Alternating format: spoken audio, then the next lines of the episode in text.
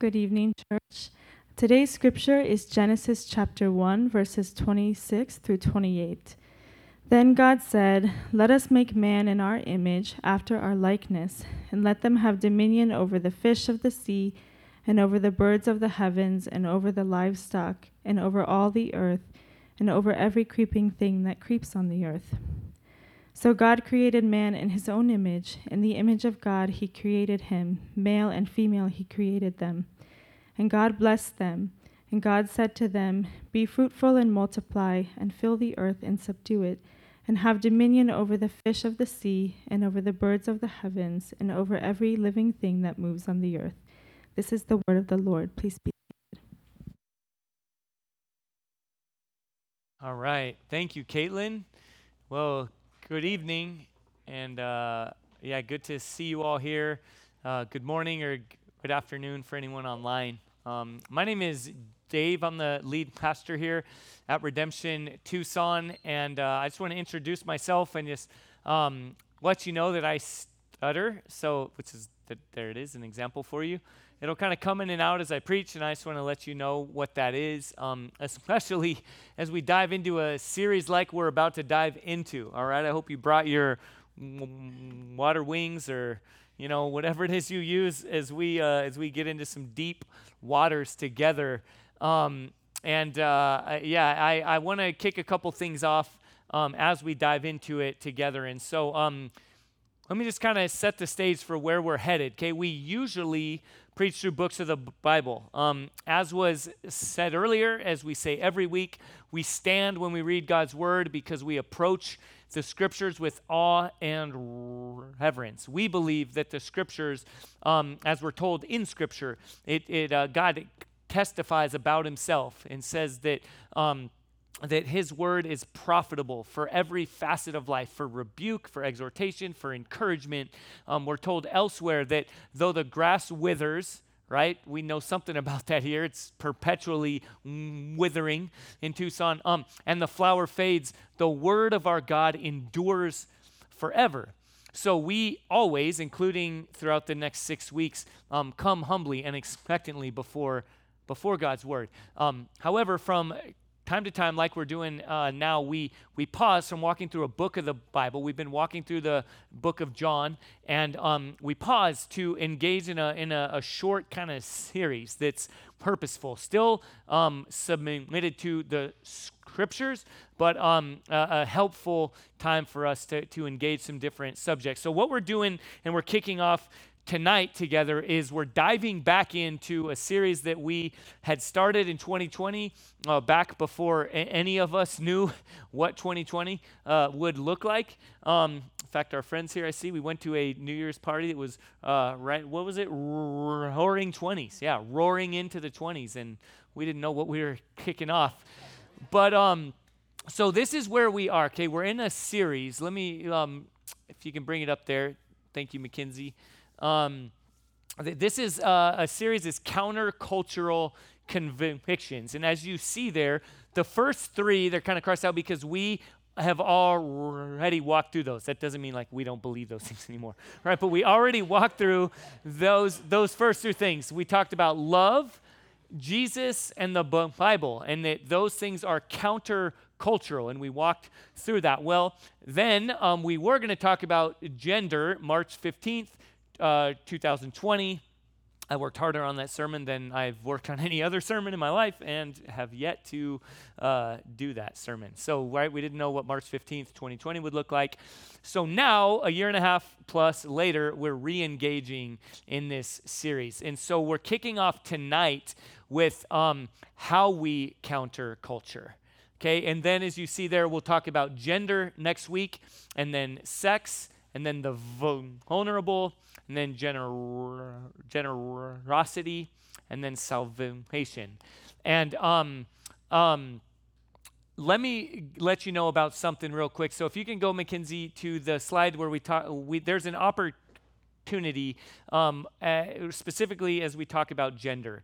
There's something coming up um, on Tuesday, September 21st, first at Redemption Tempe um, we're doing an Inside Redemption live event. So we do um, Inside Redemption Redemption is a podcast that we do across Redemption about once a month, and we talk through different things. Um, well, every once in a while, we do a live event. We did that um, a number of months ago where we talked about race and the g- gospel. Uh, Pastor Marcus was a p- part of that panel. It was hosted at Redemption Gilbert.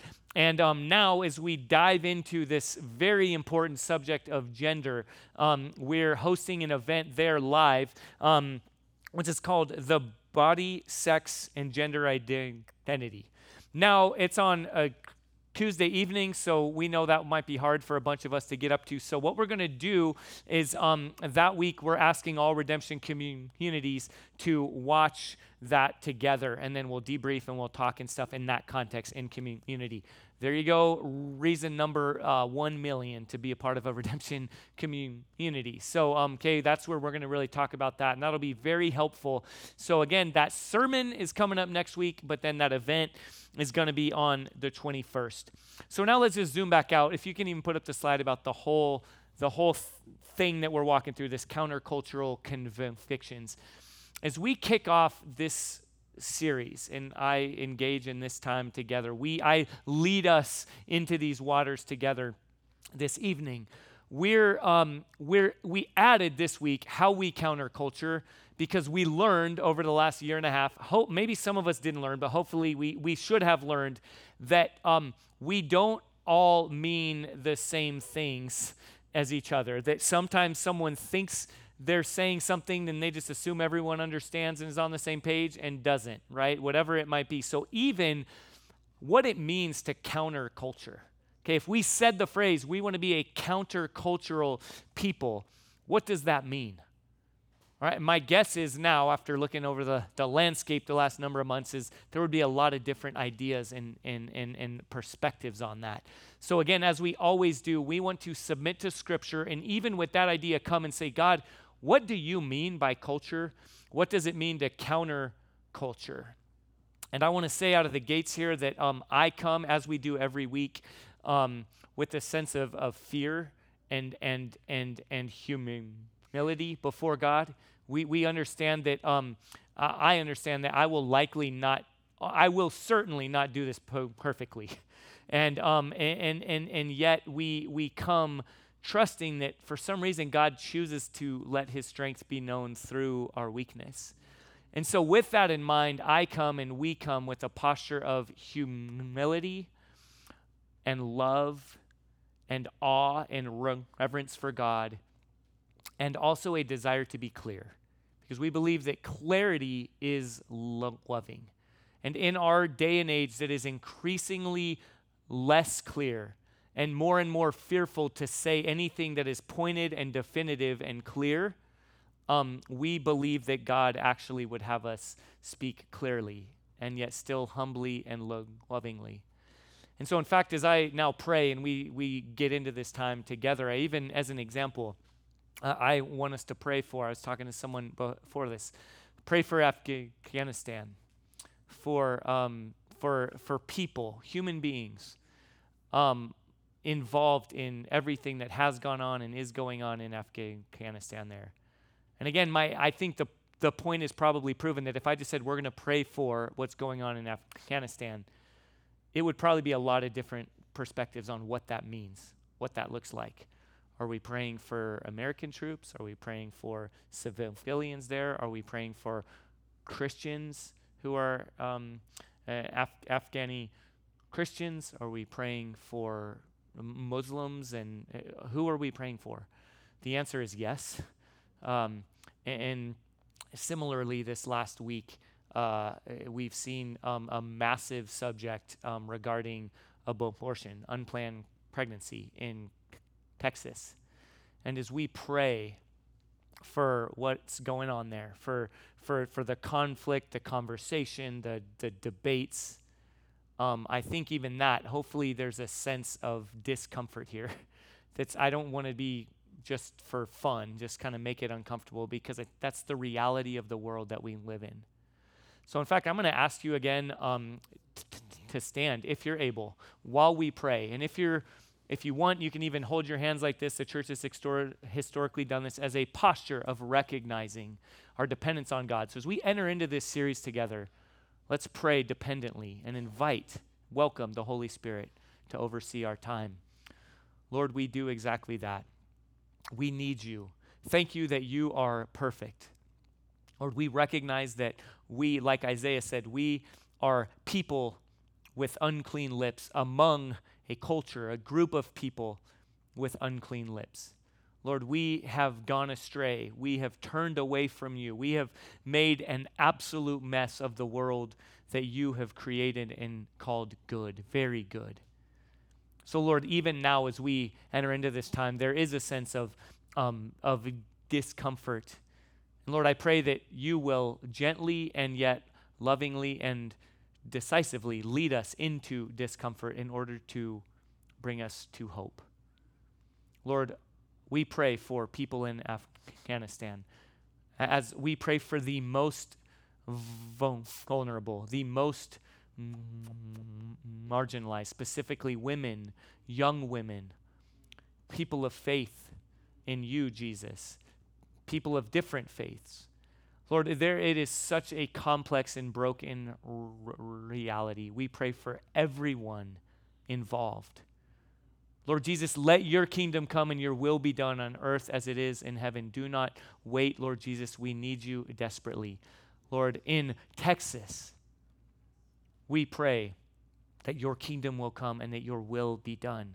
Lord Jesus, will you sort out the absolute mess we find ourselves in? In your name we pray. Amen.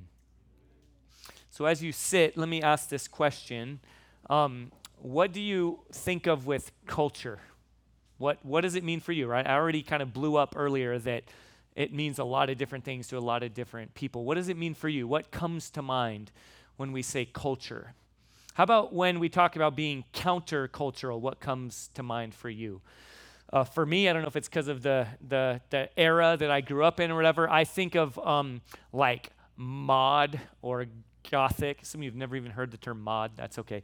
Okay, that's 80s term. G- gothic. Um, you're right. You think of like, oh, ripped, ripped jeans, maybe some kind of punk rocker anarchy shirt, you know, something like that. And others might might think actually it's like really, really conservative and that culture is some entity out there that's bad, and that to be counterculture is to remain steadfast and to fight against everything out there. But let me just tell you out of the gates that culture, in and of itself, is actually more of a neutral term. It's not just something out there or a particular group of people can be painted into it. Let me um, also say that my hope kicking off this sermon series and this sermon specifically, my desire is to be simple and clear. And, and as I've walked through it and prepared, I want to acknowledge and recognize that it is incredibly complex. And so, my hope is that God will make clear that He will bring order out of chaos. And um, even this first quote I want to share with you is, is, is thick. All right, so look at it with me as we seek to understand even what we're talking about with culture. Gregory Thompson says this Culture refers to the historically mediated and yet profoundly normative confluence of ideas, institutions, and individuals that frames the conditions for human life. The shape of this particular confluence changes across time and across locale, but culture itself is nonetheless an inescapable constant. Okay, I've kind of maybe simplified it a bit into how individuals and groups of people live and interact in thought, language, actions, and v- values in a particular location throughout all of time and every aspect of life. Of even more simple way of defining or explaining culture is this what people believe and value lived out among them. Okay, that's culture. You have a culture in your home. If you're single and you live with roommates, if you're if you work, there's a particular workplace culture, environment, wherever it might be, there's a culture what you believe, what you value, what you how you then bring that into each other, how you work it out. There's a culture, a shared culture lived out. So in and of itself, as I said, it's more neutral, but even more pointedly than that. Culture is actually God's idea. Right? In order for us to understand where we come from and where we are today, we're going to walk through this the story of God. Which means this, okay, we're going to kind of zoom out. Like if you picture a, a, a lens, we're zooming out to look at the whole forest in order to understand the trees that we're interacting with today. What does it look like to engage culture, broader culture, as followers of Jesus today in 2021 in Tucson, Arizona, in the US, as part of the world in this time? What does it look like? Okay, we zoom out. So, the first thing, the first part of the story, the first chapter, if you will, is creation. That God created, right? As we read, earlier in Genesis chapter 1. Right? I'll just pick up in verse 27. So God created man in his own image. In the image of God, he created him. Male and female, he created them.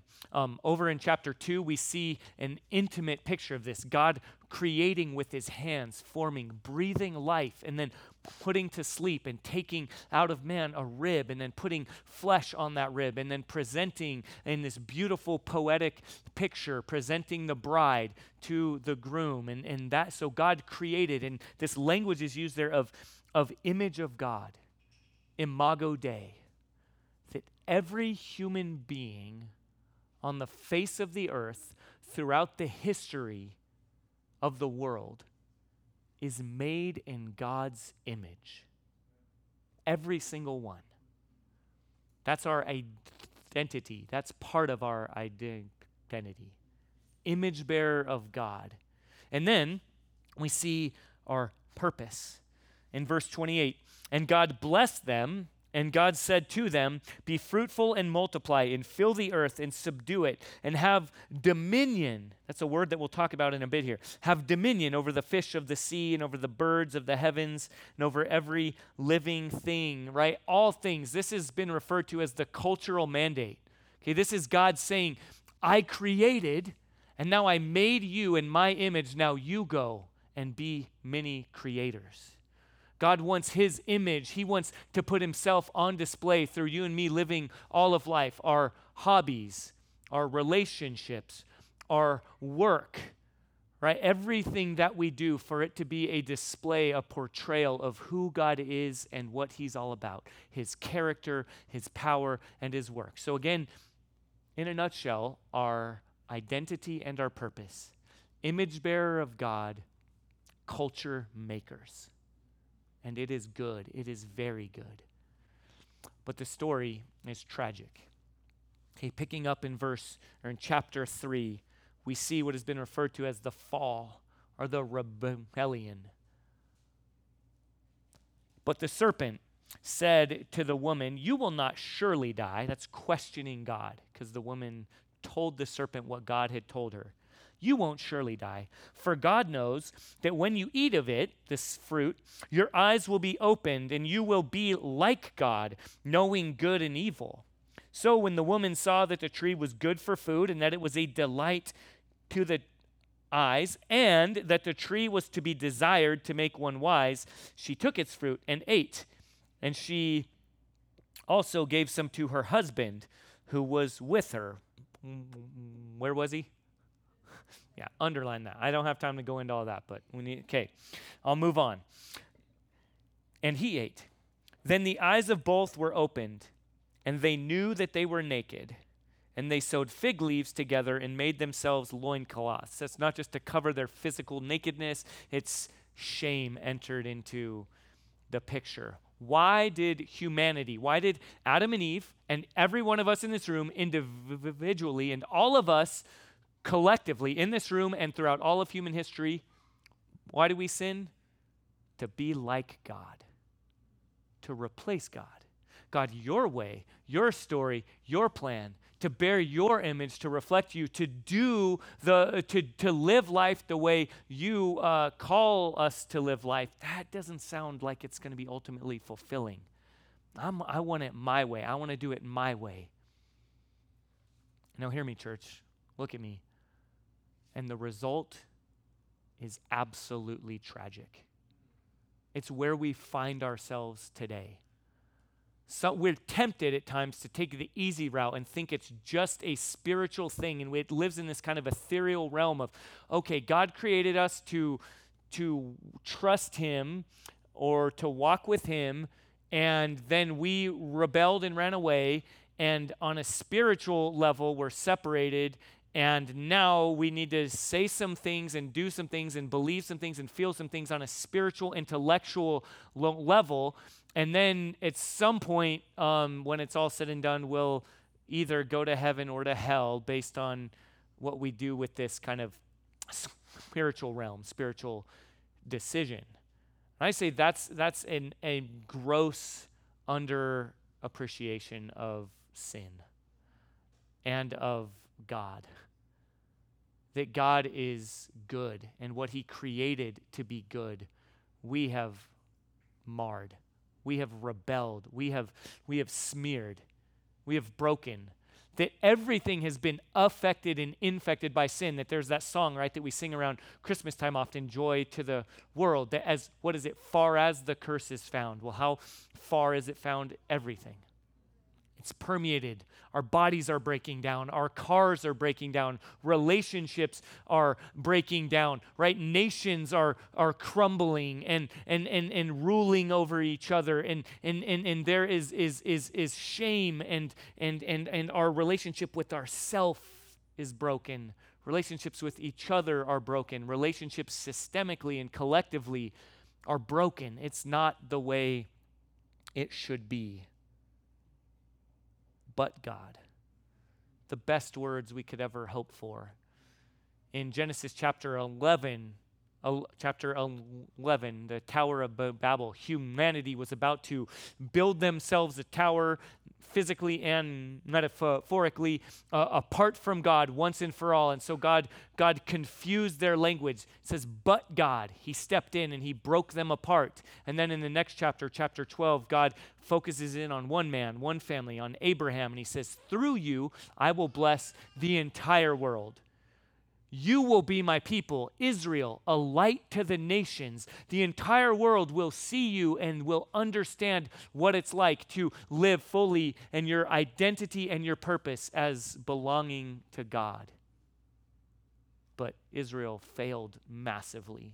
The entire Old Testament is full of that, time and time again, that they could not do what they were unable to do. But God.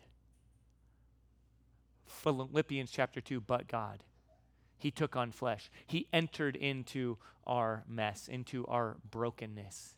Okay, we see this now. Read with me in Colossians chapter 1. This will help us understand how this part of the story, redemption, Jesus, fits into the greater story of God. He, is the image of the invisible God. That's Jesus, the firstborn of all creation. For by him all things were created in heaven and on earth, visible and invisible, whether thrones or dominions or rulers or authorities. All things were created through him and for him. How many things? All things. What does all things mean in the Greek? All things. It's all things. Jesus, fully God, let there be light. Let the oceans come here and stop there so that land and kingdoms and towns and communities and languages and families can, can, can, be, can, can, can be cultivated. God, the one who said and it happened, is Jesus. And it was all created through him and for him. As Abraham Kuyper says there's not one square inch in the entire cosmos, in all of the creation, over which God does not declare mine. That's mine. So there's no room for this sacred secular divide, for this spiritual and physical realm. There's no room for that.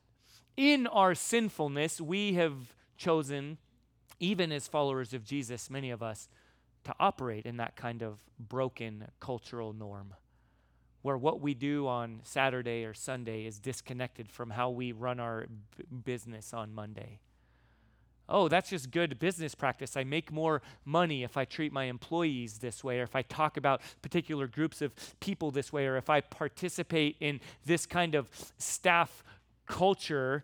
Um, I make money. I thrive there. And as long as I tithe some of that money, it doesn't really matter. But it does. It all matters. All things are created through him and for him.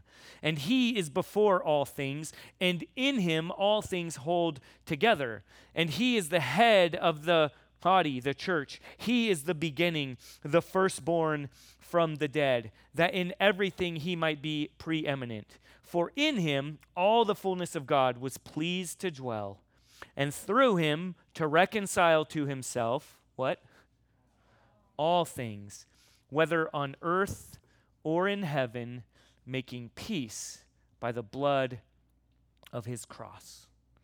Okay, I had to emphasize the all things there so we understand that Jesus is lordship, that salvation, that faith in Christ is a personal, individual, spiritual matter.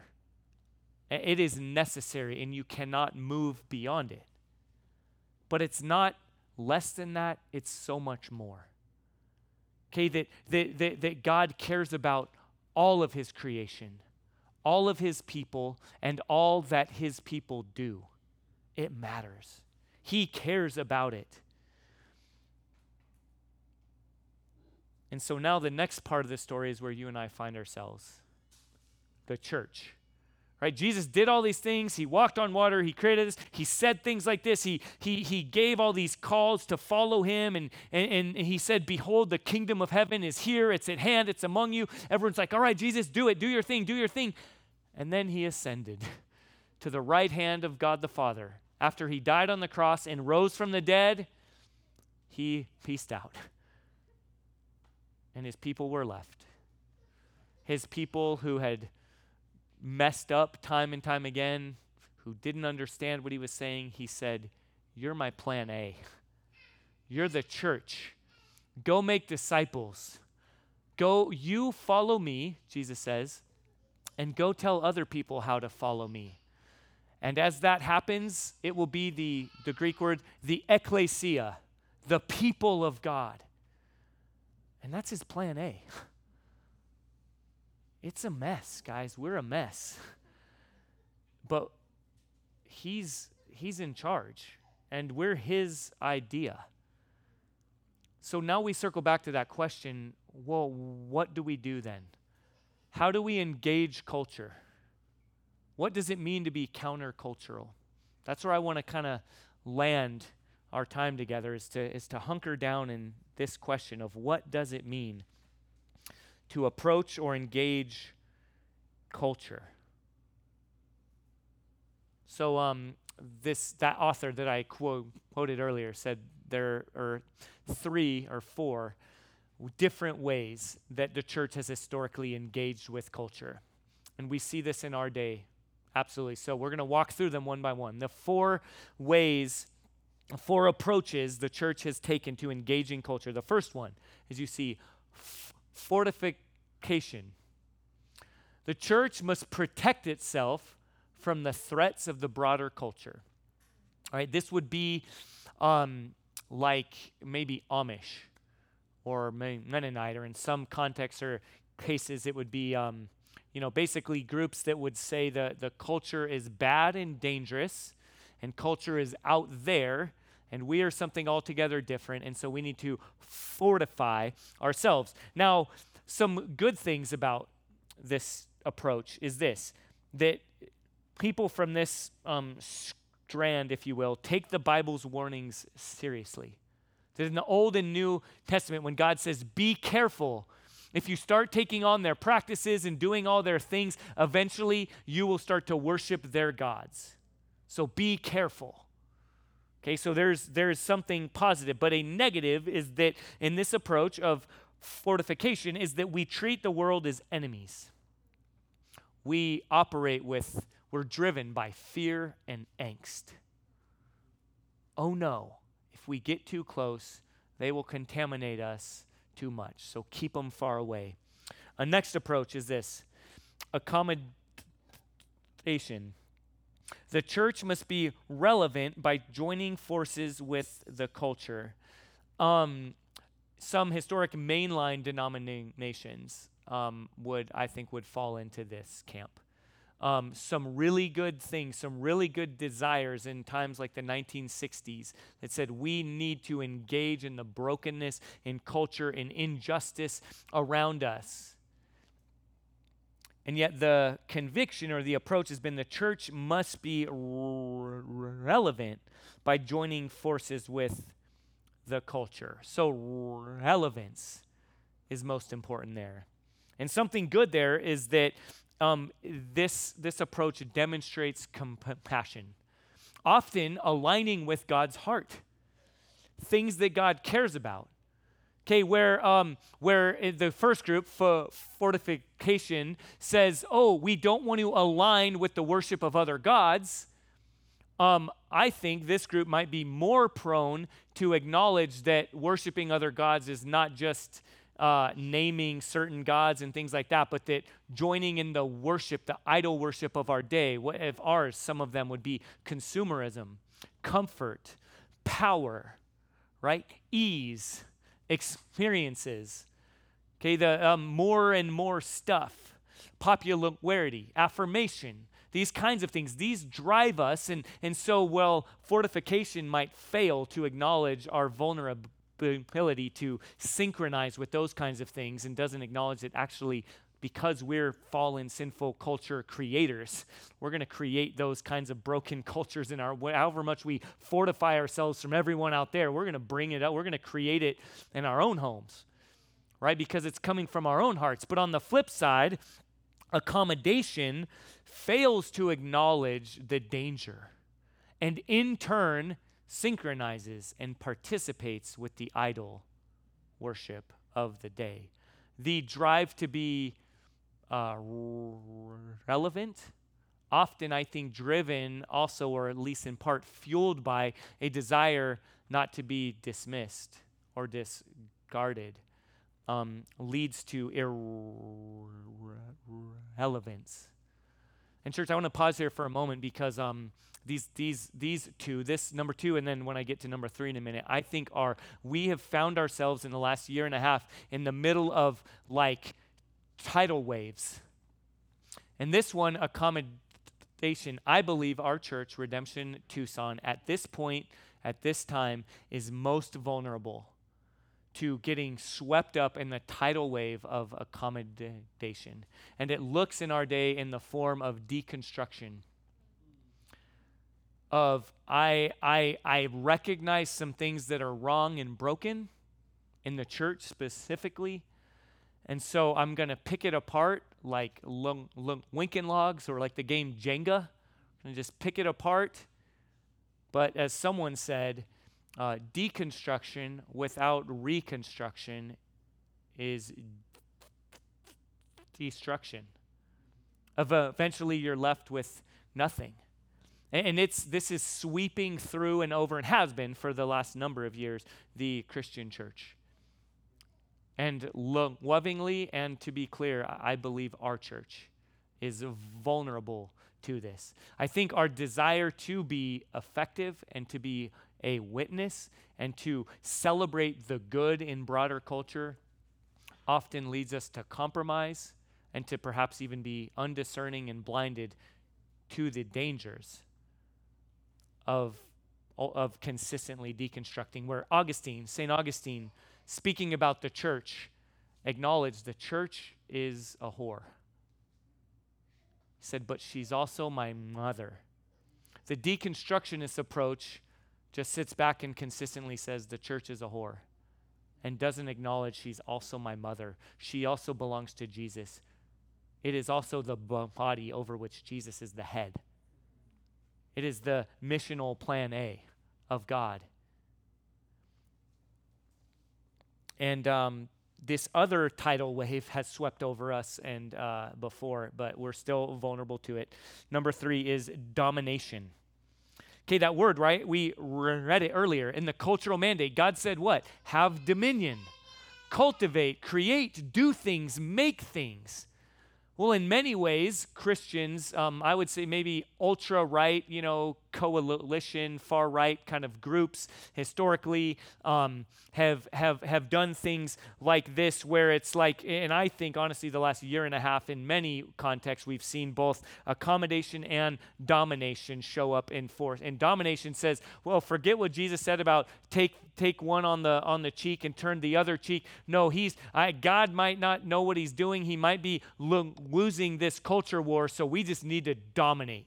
We need to outvote and out overpower everyone else, and we need to bring in the kingdom of heaven. Um, Jesus has had long enough, and he didn't do it at the time or the way that we thought he should, so it's coming. All right, I, I, because I said I want there to be an element of what is good there. Um, I think there is a positive element of not withdrawing from culture, where fortification withdraws and says, oh no, boogeyman out there. There is some element of we're going to engage culture, but it's going to be a fight. But there can be times or places where that's good.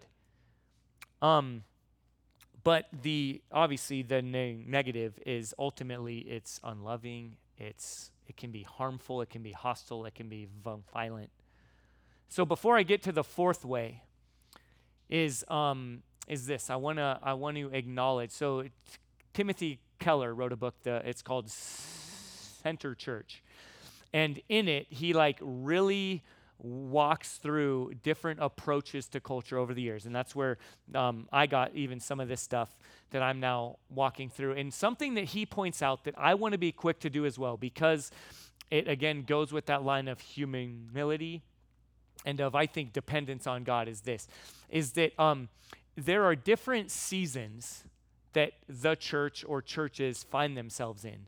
And he walks through, you know, winter, spring, summer, fall, and then he even breaks it down early winter, right? Late summer, whatever it means. There might be times where in those different seasons, one of these approaches is more appropriate. That if you're in a time that would be like a mm, mm, mm, winter, all right, you're in a persecuted country, not persecuted like most of us think we experience or things like that but it is you your your broader culture is forcing you into isolation and into um, you can't connect with each other you can't do these things and so you you there is a need to maybe fortify.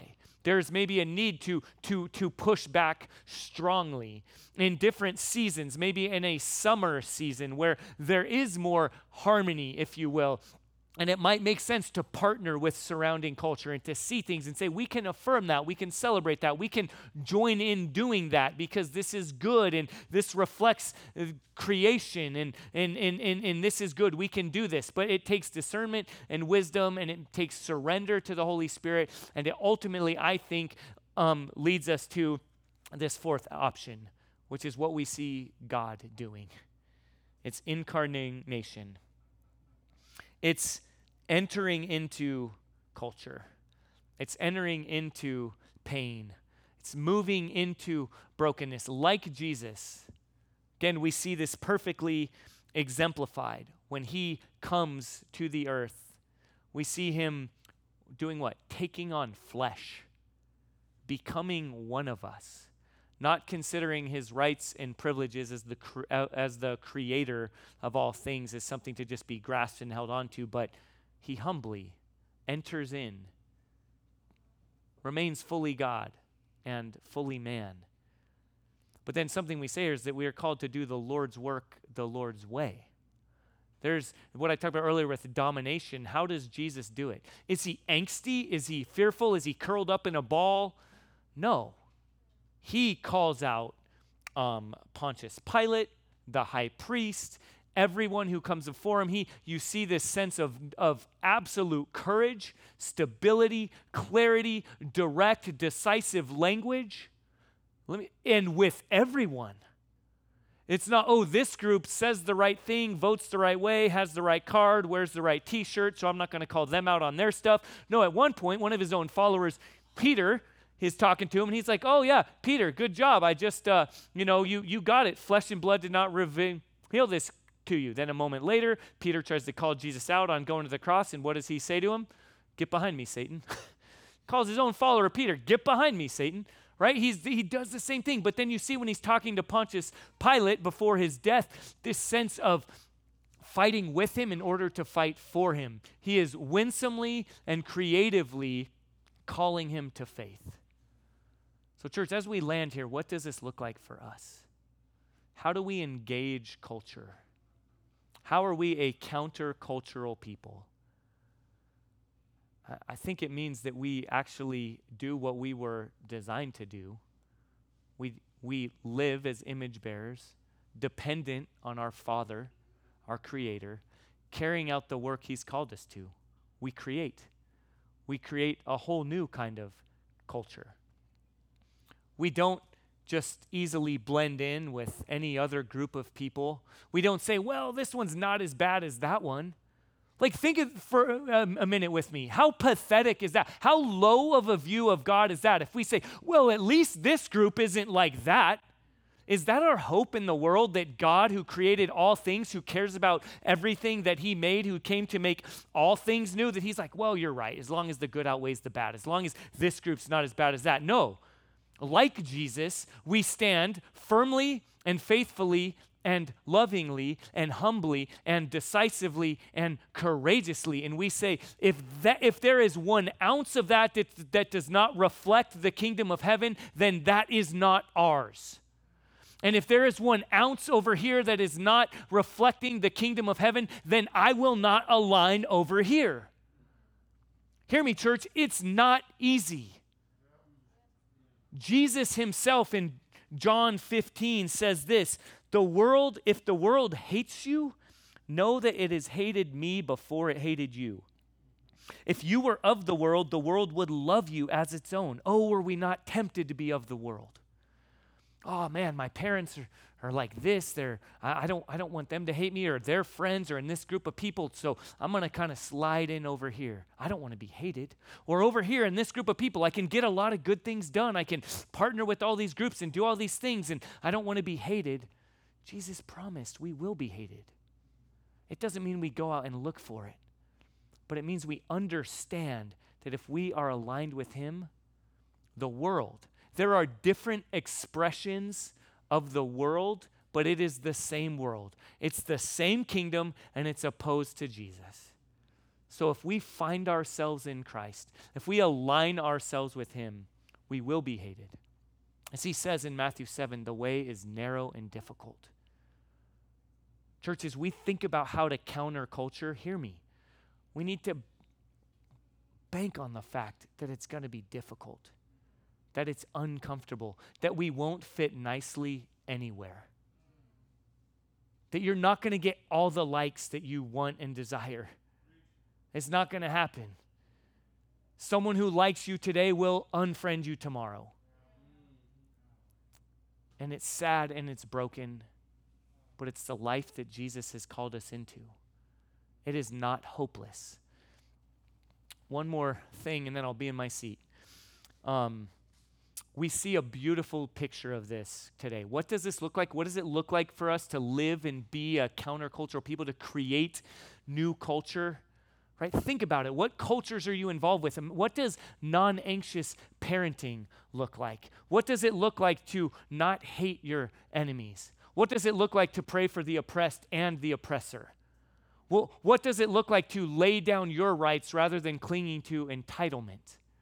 What does it look like to have courage that is not driven by fear? One group is called the pro grace m- movement.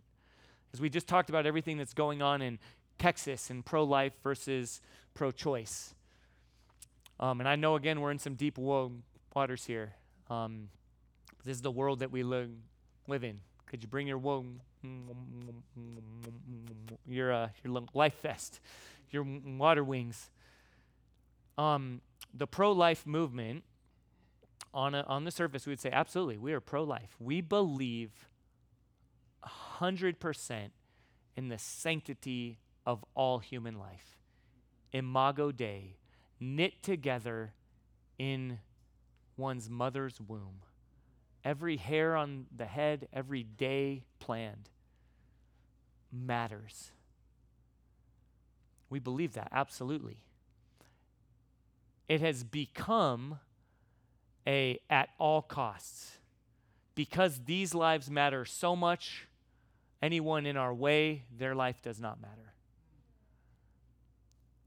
The pro choice movement has become this narrative of, well, women's vo- voices have been stifled for so long. It is ultimately their choice, their life, their voice matters. Ultimately, the life in the womb does not. Or it does, but not ultimately, not as much. And this group of people, primarily m- women, started a pro grace movement that uh, like Hands of Hope in our in our city, which used to be the Crisis Pregnancy Center, they changed their name intentionally to reflect what they're all about. We're about hope. And they use the language, intentional language of unplanned pregnancy. They're positioned in the same parking lot as Planned Parenthood. And they don't just create n- narratives and ling, ling, literature that says they are the other, they need to be dominated, they need to be just wiped out. No, they're creating a culture that's altogether different, that has space and has a, a welcome mat, that their hope and their prayer and their fasting, how, much of us, how many of us have gone to those levels? Their fasting and prayers on behalf of the unborn says we long for and we desire every person who comes into this parking lot to, turn and come into our office and to get an ultrasound and to look at the life that is in their um, womb and to have support and prayer and resources um, until the baby is born and thereafter, and to say, We want to come alongside you and we love you and we don't know the circumstances that led to this pregnancy, but you're not alone. And they don't stop there. They also are clear to say, if you decide for all number of different reasons to turn the other way and to go into that other building and to make a decision that we know will be devastating and will not just stay with you in that building and you walk out and you're wondering now am i alone? Now is everyone is the church the last place that i would ever be welcomed they are there to say no. The good news of jesus is that he loves you and he sees you and he welcomes you and he invites you to his table. He calls you and me and all of us to repent, to surrender everything, and then in turn, he gives us life. And the end result is hope.